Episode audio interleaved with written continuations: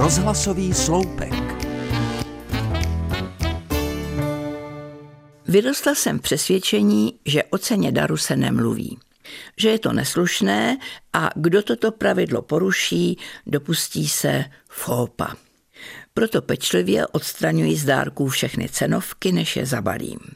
Výběr dárkového papíru a stužky a hezké zabalení, nikoli v snadné a rychlé vložení do dárkové tašky, považuji za nedílnou součást daru, dávám tím přece svoji pozornost a čas, to nejcennější, co mám.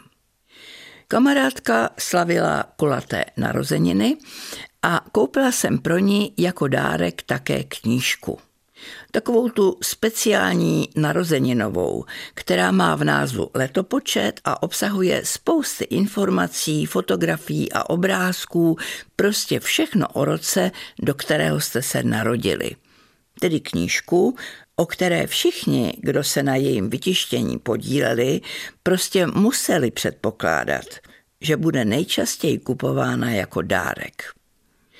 Před jejím zabalením jsem jen letmo koukla, zda není vzadu nalepená cenovka a protože knihkupci často vpisují tuškou cenu knížky na přední nebo zadní stránky, pečlivě se mi pak ještě prolistovala. Nic jsem ke svému uspokojení nenašla a pustila se do balení.